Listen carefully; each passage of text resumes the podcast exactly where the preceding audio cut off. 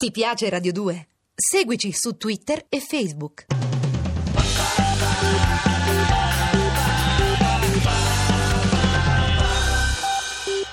Cataribe su Radio 2, 19 6 minuti nel nostro pomeriggio. Lorenzo Scoles per viaggiare insieme a voi con i tanti racconti che un viaggio poi eh, alla fine fa scaturire quando si torna e forse è proprio veramente quello il momento in cui comincia il viaggio, il momento in cui lo cominci a raccontare a qualcuno perché mentre lo racconti lo elabori, lo rielabori, lo ricostruisci, probabilmente lo trasformi e diventi anche bugiardo nel momento in cui racconti quello che è successo perché poi è più bella una mezza bugia in quanto a fabulazione piuttosto che un freddo resoconto di quello che è successo senza metterci però dentro le tue impressioni. Poi siamo tutti punti di vista. Voi provate a paracadutare due persone nello stesso momento, nello stesso posto, poi le togliete da lì, ve le riportate a casa, vi fate raccontare che cosa sia successo, vi forniranno due resoconti totalmente diversi, fortunatamente. E poi il momento bello è quando queste due persone si confrontano le une con le altre per capire che cosa rispettivamente abbiano provato. È un po' la filosofia di una iniziativa che Cataribe ha proposto, quella di farci raccontare da voi i vostri viaggi con dei racconti che vi preghiamo di contenere all'interno delle 2000 battute e spazi inclusi che potete inviare alla nostra mail cataribe.it in primo luogo perché ogni giorno ne leggeremo uno, in seconda istanza perché sul sito cataribe.rai.it troverete un regolamento per partecipare ad un'iniziativa legata proprio ai racconti che ci invierete e a quelli che verranno selezionati. Per cui cataribe.rai.it, cataribe con la K naturalmente, per inviare i vostri racconti di viaggi come ha fatto oggi Renato Modesti che ci porta poco lontano, devo dire, dal Mali in cui stiamo viaggiando quest'oggi perché basta scendere un pochino a sud-est per arrivare al suo Okomu Forest. Questo il racconto del Cataribe di oggi.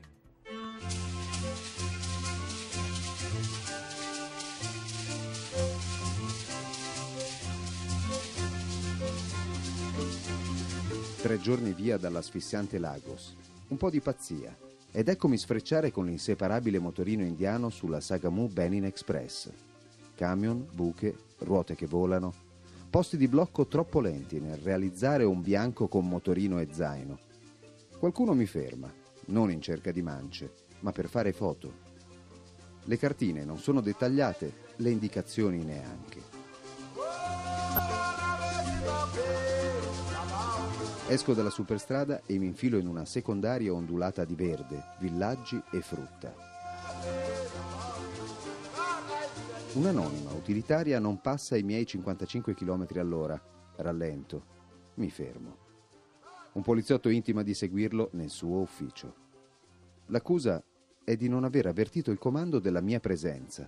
Vi sono dubbi sui miei visti. Si consiglia di non proseguire per la sicurezza. Riparto due ore dopo. La strada finisce direttamente nell'ansa di uno dei corsi d'acqua che amplificano l'infinito delta del Niger. Il villaggio è a Ketokbo. Giovani fanno il bagno da una chiatta. Mi scattano foto col cellulare e spiegano che serve una barca per proseguire.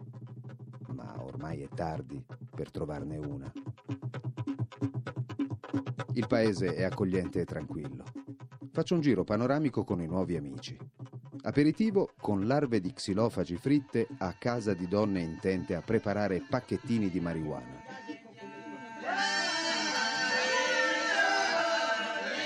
Nell'unica pensione mi parcheggio, mangio riso e dormo. Nel cuore della notte la sveglia il re del villaggio teme che si organizzi un rapimento del bianco. Scortato a casa sua, mi cede il suo letto e lui dorme in terra. Colazione con caffè latte in polvere e molluschi. Saluti e ringraziamenti. Un giovane fidato mi accompagna per il traghettamento, uno di quelli che doveva rapirmi. Motorino sulla canoa con passeggeri e generi di ogni tipo paio di soste per scarico e carico tra simpatiche palafitte, piante acquatiche e invasati of God. Si sale a spinta lungo pendii ripidi e scivolosi. riprende la marcia tra terra, fango e villaggi animati con ragazzi riparagomme. Locomo National Park esiste, con tanto di reception. Notte tra canti di uccelli ed alberi immensi. Pace assordante.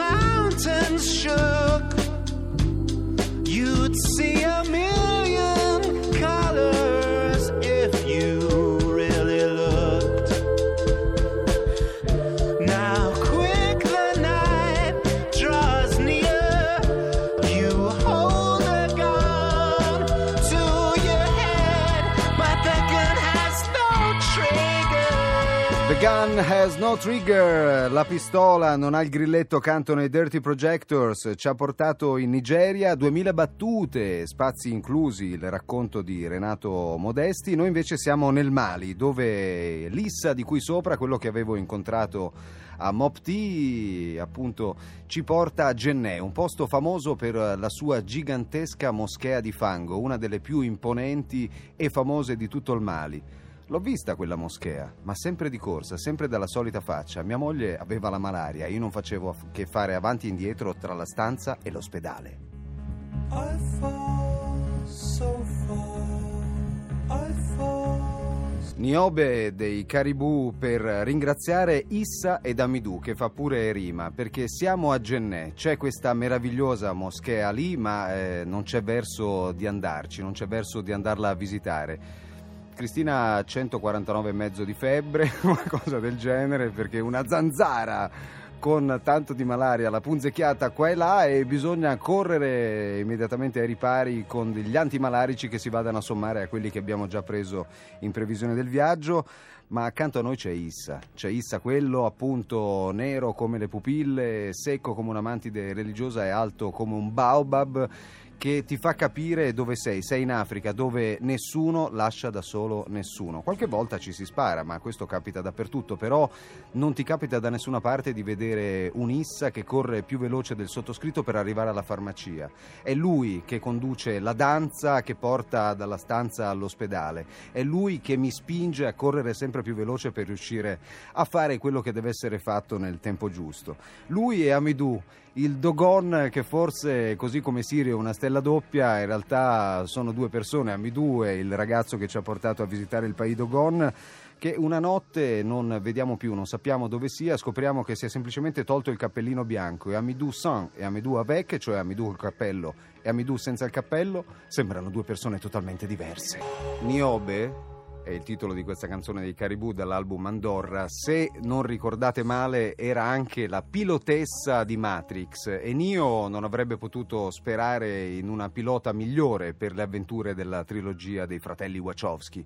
E così anche noi non avremmo potuto desiderare piloti migliori di Issa e Amidou per fare il nostro viaggio in Mali, perché poi il pilota non è quello che guida, è quello che ti guida, non è che guida un veicolo il pilota, guida l'avventura, guida il sentiero del percorso della vita che stai battendo. Un sentiero che nel Mali ci ha portato ad assaggiare moltissimi cibi in cui comunque l'unico ingrediente assolutamente immancabile è la sabbia riso, pollo, pane, qualunque cosa tu mastichi è molto meglio di qualunque dentifricio sbiancante possiate trovare al supermercato perché l'abrasione con i granelli di sabbia che deriva dalla masticazione ti fa tornare a casa con un sorriso bianco ma di un candore assolutamente puro e baluginante.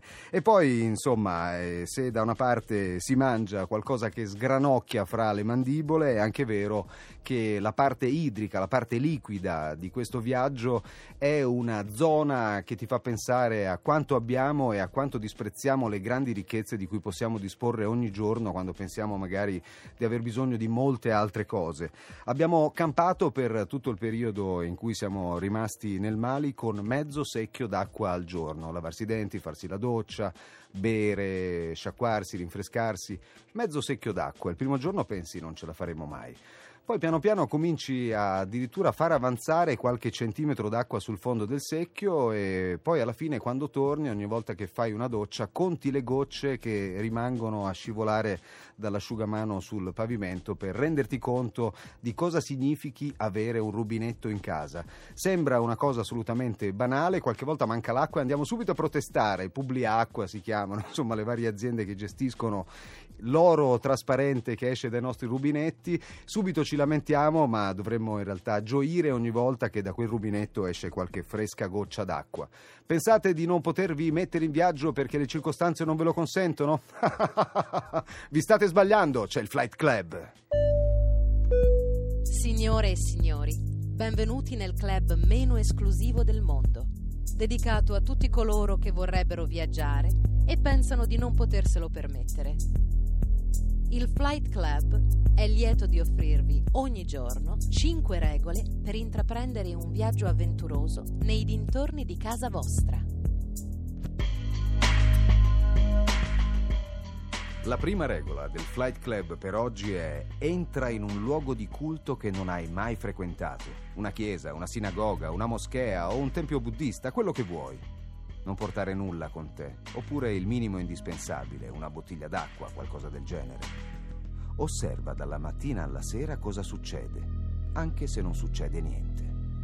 Seconda regola. Recati al mercato, ma non per comprare qualcosa. Alzati dannatamente presto e resta a vedere cosa capita da quando aprono i primi banchi all'alba finché non sbaraccano e ripuliscono tutto. Terza regola del Flight Club. Prendi un treno locale e scendi a caso alla fermata che ti ispira di più. Quarta regola del Flight Club. Esci di casa e cerca qualcuno che gioca. A pallone, a scacchi, a carte, a lanciare sassi tentando di colpire un palo. E non restare solo a guardare. Basta chiedere come fanno i bambini. Posso giocare anch'io? Quinta e ultima regola del Flight Club per oggi. Piazzati sul marciapiede di fronte al portone di casa tua, fissa una destinazione e prova ad arrivarci con l'autostop. Flight Club. Chi vola basso, vola lontano.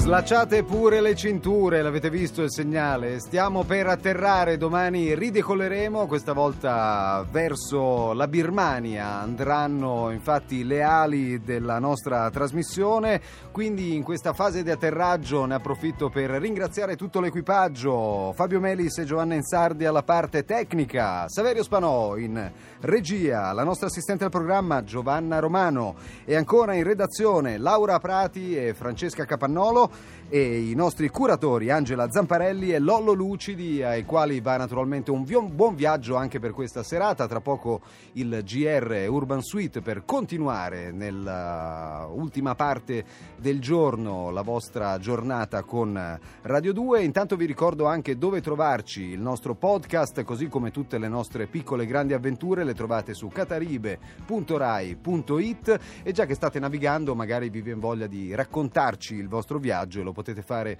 con il racconto che potete mandare a cataribe.it 2000 battute, eh, mi raccomando, spazi inclusi. Da Lorenzo Scoles una buona serata, buon viaggio, a domani. Ti piace Radio 2? Seguici su Twitter e Facebook.